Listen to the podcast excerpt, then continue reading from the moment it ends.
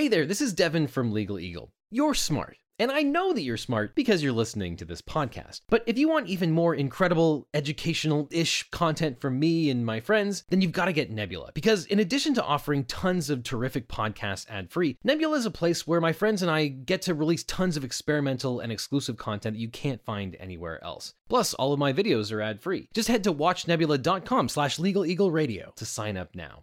Just before the new year, British socialite and Jeffrey Epstein paramour Ghislaine Maxwell was convicted of sex trafficking of a minor, transporting a minor with the intent to engage in criminal sexual activity, conspiracy to entice a minor to travel for the purpose of engaging in illegal sex acts, and conspiracy to transport a minor with the intent to engage in criminal sexual activity. The Maxwell trial was a bonanza for conspiracy theorists because the characters include some of the most famous people in the world.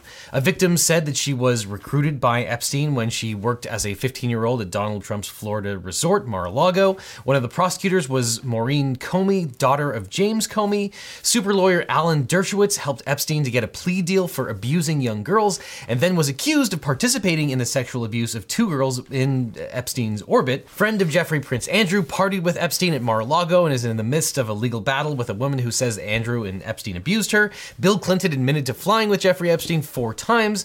Donald Trump that he fell out with Epstein but complimented Maxwell, saying, I wish her well. I just wish her well, frankly. And of course, Epstein and Maxwell are known to be in the orbit of many famous Democrats and Republicans. And then, of course, there's Epstein himself, who killed himself in prison before he could be tried in court, launching speculation that he was murdered at the behest of the Clintons or by then President Trump or by the C I A or some other shadowy cabal. But all of these famous names and outlandish theories tend to diminish what the victims say actually happened to them, that they were sexually abused by Epstein and aided and abetted by Maxwell when they were minors. So in this video, we'll explain what really happened in the Maxwell trial. What did the victims say about Epstein and Maxwell? How many years could she face in prison and what happens next? And most importantly, why could one juror undo the entire trial?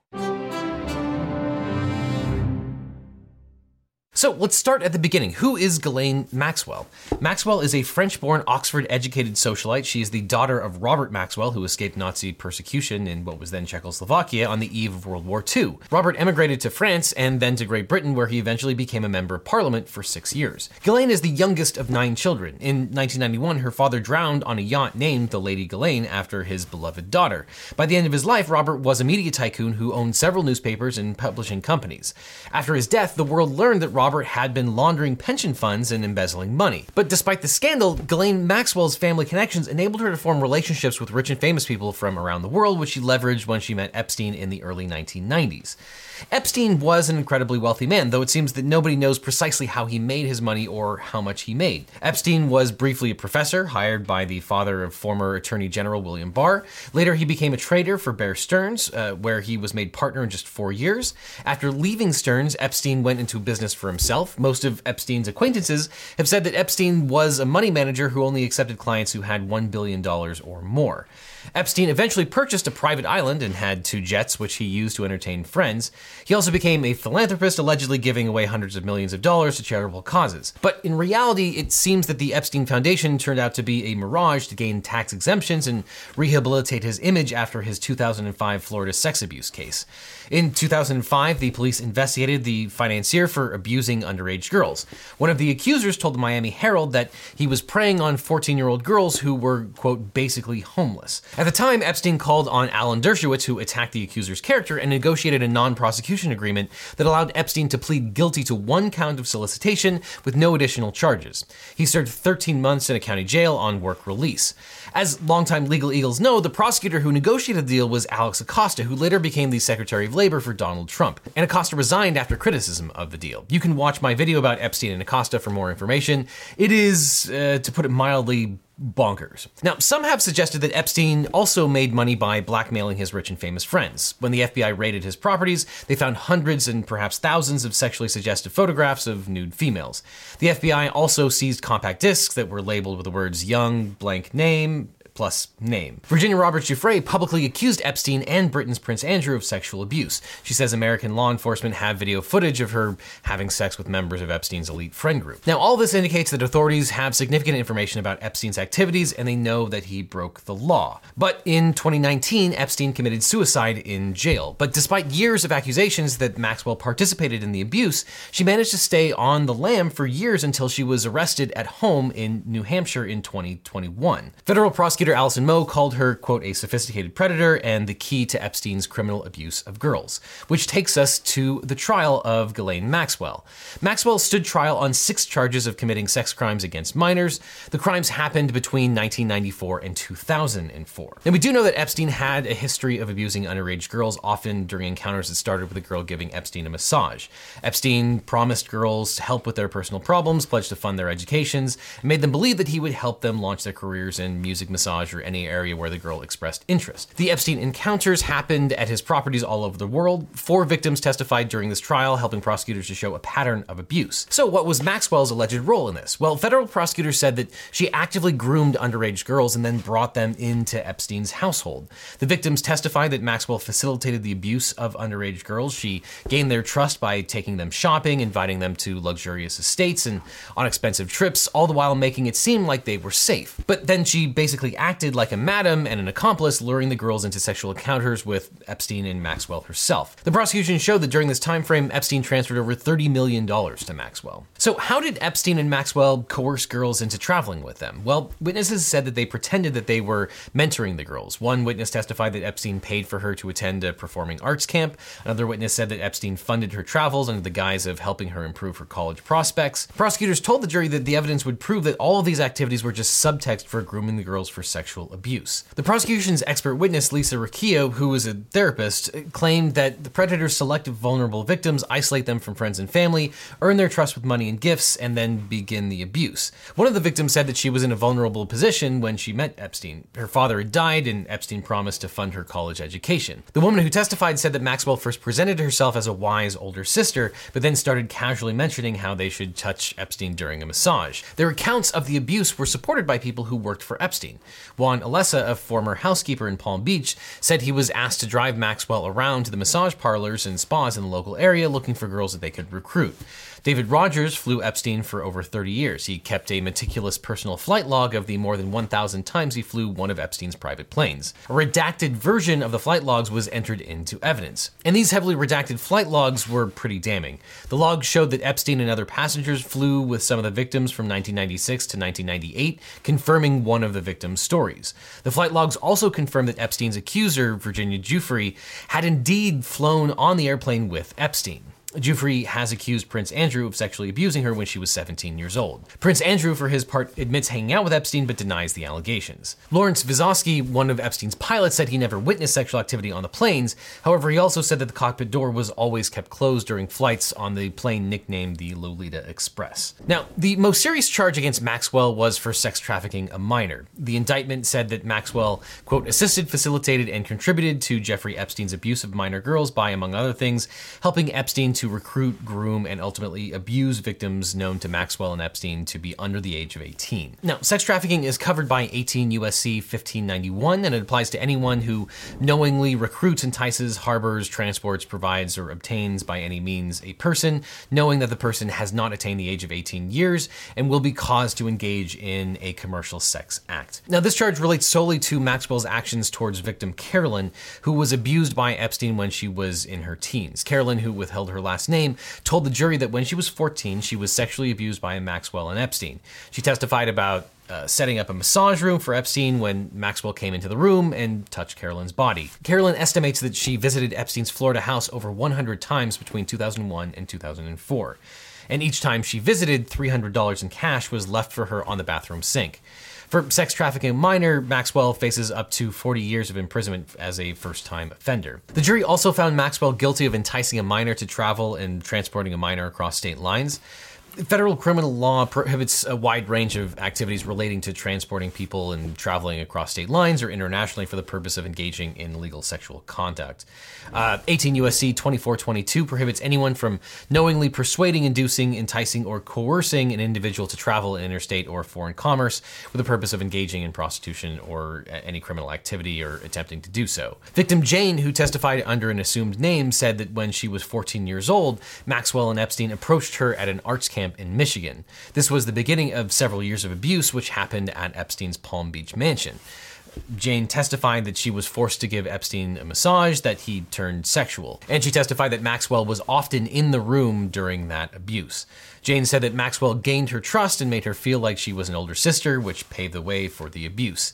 The abuse occurred when Jane was fourteen, fifteen, and sixteen years old. Now, the jury acquitted Maxwell of an enticing charge, but convicted her for transporting Jane when she was a minor. And since Jane was then under eighteen, the penalty is up to fifteen years in jail. Now, Maxwell was found guilty of three charges of conspiracy related to the charges that we just talked about: conspiracy to commit uh, sex trafficking of a minor, conspiracy to entice a minor to travel to engage in criminal sexual activity, and conspiracy to transport a minor with the intent to engage in criminal sexual activity.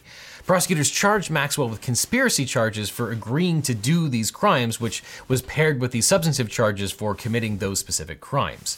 Now, to convict someone of conspiracy, the prosecutor simply has to prove that the defendant committed overt acts in furtherance of the conspiracy. And remember, a conspiracy charge is sort of an empty vessel. It requires a predicate illegal conduct for which multiple people are agreeing or helping out with. And here, the prosecution laid out a criminal conspiracy between Maxwell and Epstein to abuse minor girls, often by transporting them to Epstein's house in New York, Florida, New Mexico, and England. Maxwell encouraged underage girls to participate in these massages with Epstein while they were in England, all the while knowing that the girls would be sexually abused during the massages. Maxwell was also charged with enticing a female victim to travel from Florida to New York in order to facilitate sex acts with Epstein. Now, Maxwell's defense was that she was just an innocent bystander who did not participate in the abuse of the victims.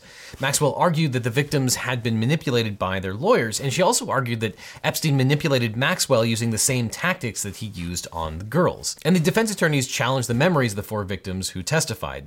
There were some discrepancies in the victims' recollections about what happened, but generally speaking, they seemed to be pretty minor details. And the jury clearly believed that while the victims might have gotten some of the more minor details wrong, dealing with events that took place almost twenty years ago, that uh, they believe the more important facts, that Epstein abused underage girls and that Maxwell facilitated that abuse. That's not surprising given the pilot logs establishing that the girls traveled with Epstein and Maxwell, coupled with their testimony about how Maxwell groomed them, which damaged Maxwell's defense, and I guess the jury didn't believe that Maxwell was an innocent bystander. Now, the maximum penalty on all five counts for Maxwell is sixty-five years, but the guidelines usually recommend lower sentences for first-time offenders. And uh, the maximum penalty rarely tells you anything about the uh, sentence that a, a defendant will actually serve. Federal sentences are almost always adjusted depending on whether there was aggravating factors or mitigating factors.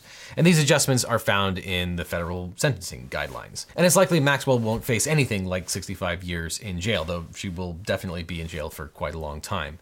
Now, when weighing Maxwell's sentence, the judge will have to consider the size and scope of the criminal activity and the person's role in it. In the Maxwell's case, Epstein two pilots uh, described her as his number two. Epstein's former house manager told the jury that Maxwell described herself as the lady of the house. Though if the judge finds that she was a manager or supervisor but not an organizer or leader, then her exposure would increase by only three levels. And if she was an organizer, leader, manager, or supervisor in any criminal activity, her guideline score only goes up by two levels. Calculating actual sentences can be a very fact-intensive endeavor, and it can be kind of tricky, but federal prosecutors Uh, predict that Maxwell's involvement was significant enough to warrant a twenty to twenty-five year sentence. Now, some people have suggested that Maxwell may look to cooperate with prosecutors to reduce her sentence, but since Epstein is dead and prosecutors regard her as his second in command, it's not clear what she really has to gain or what prosecutors would want with her. And that's not the end of the road for Maxwell's woes. Later this year, she will stand trial on charges that she lied under oath about Epstein's abuse of underage girls,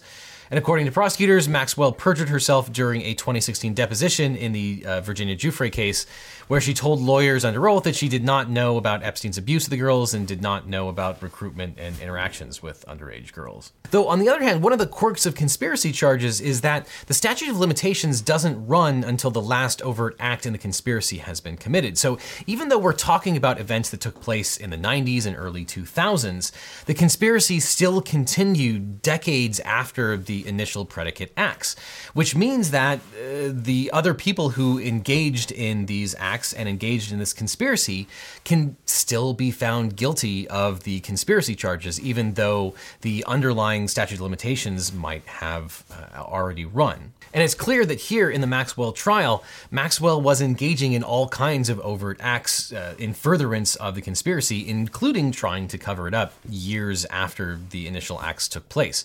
So it's possible that other people who might have engaged in some of these actions and engaged in these uh, overt acts in furtherance of the conspiracy might still be able to be brought to justice, even though it uh, were decades after the initial acts. But that's not the end of this story. Just one week after the guilty verdict, two jurors spoke out to the media about their own histories of sexual abuse. Now, why would that be a problem? Well, the jurors revealed that they shared their experiences of sexual abuse during jury deliberations, and one of the jurors, or both of them, may have failed to disclose their history in a jury questionnaire.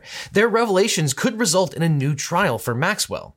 The first juror, Scotty David, identified only by his first and middle names, uh, told two reporters that he talked about his experiences as a victim to assuage doubts that other jurors had about the testimonies of the alleged victims. Quote, "I can't remember all the details. There are some things that run together. When I shared that, they were able to sort of come around on, they were able to come around on the memory aspect of the sexual abuse." He had allegedly answered no to the question of whether he'd ever been a victim of such a crime. And the second juror told the New York Times that they also shared a personal experience of sexual abuse that appeared to help shape the jury's discussions. Now, as you probably know, during the jury selection process, which is called voir dire, lawyers have the opportunity to screen jurors for who will hear the case.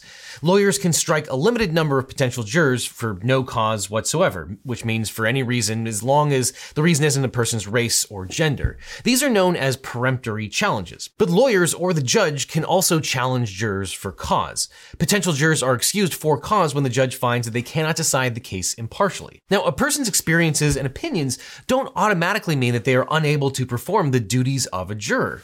The same is true when someone has a strong partisan opinion. A gun reform advocate would not automatically be disqualified to sit on the Rittenhouse jury, nor would a gun rights advocate. A person who has been sexually abused is not necessarily disqualified to sit on a jury involving sexual assault. The key question is whether a person can set aside their opinions and experiences to decide questions fairly and impartially. So how do judges and lawyers figure out if someone can be impartial? Well, during voir dire, lawyers ask probing questions to prospective jurors, and the judge does as well. Jurors are required to be truthful in this process. And as long as a prospective juror discloses relevant facts, a judge will usually take their word for it if they say that they can set aside their own feelings in order to render a fair judgment. Now, you may wonder whether people have ever lied to get on a jury, and although this has certainly happened, it's also common for a juror upon examination by the judge to admit that they would have trouble putting aside their personal biases to render a fair verdict, which effectively excuses themselves from the jury. And really, that's what lawyers want conflicted jurors to do. They really don't want a situation where a juror lies about their ability to render a fair verdict. So what's the standard for a fair trial because a juror lied in the voir dire process? Well, the Supreme Court outlined that standard in nineteen eighty-four.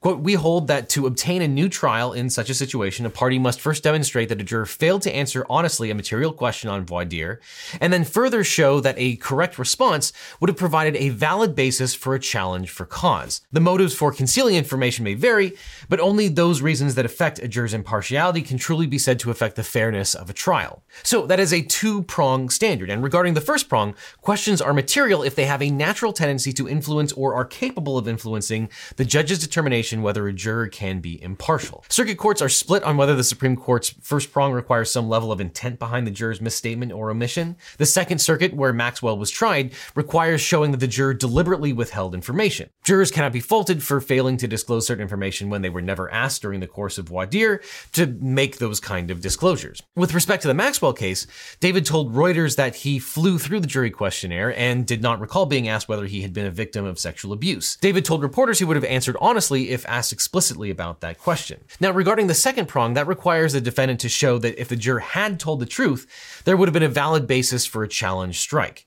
The Second Circuit cases hold that the standard is satisfied as long as a reasonable judge made aware of the withheld information would have excused the juror for cause, even if the disqualification was not mandatory. So in this case, would Judge Nathan have concluded under the totality of the circumstances that the two jurors lacked the capacity and the will to decide the case based on the evidence? Well, this is a high bar. Jury verdicts are usually overturned only if there is an extreme misconduct by that juror. For example, in the U S versus Daugerdas, uh, five defendants were charged with seven billion dollars in tax evasion. Juror number one, Catherine Conrad, wrote a letter after the verdict complimenting the government on all their work during the trial. And when the lawyers researched Conrad, they discovered that she was not the stay-at-home mother with a bachelor's degree that she claimed to be in the court forms.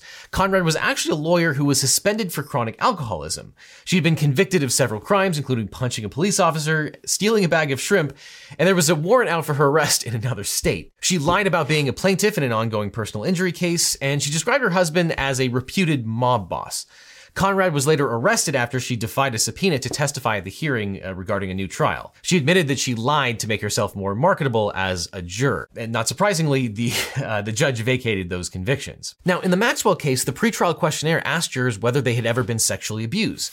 Those who answered yes were later questioned by Judge Nathan, the presiding judge, about whether they could be impartial. And Rule thirty-three of the Federal Rules of Criminal Procedure authorizes a district court to grant a motion for a new trial if the interest of justice so requires. So would the omissions by these jurors have disqualified them from the jury? Well, not necessarily. It all depends on how Judge Nathan assessed their ability to fairly review the evidence. And it's anyone's guess what happens next. Judge Nathan has set a briefing schedule for the motion for a new trial.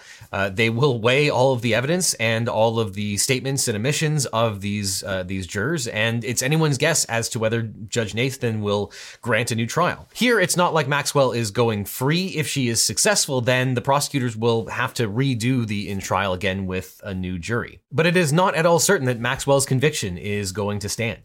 Oh, and one last thing. I know right now you're probably fumbling with your phone, trying to find the next podcast to listen to, but you can't because this is an ad. But it doesn't have to be that way. Instead, you can go to watchnebula.com slash legaleagleradio. You can get access to all of our original podcasts ad-free, plus exclusive originals and experimental shows from your favorite educational-ish creators. And best of all, you're helping to support us make even more amazing content. So before you go, check out watchnebula.com slash legaleagleradio to support this channel and this podcast directly.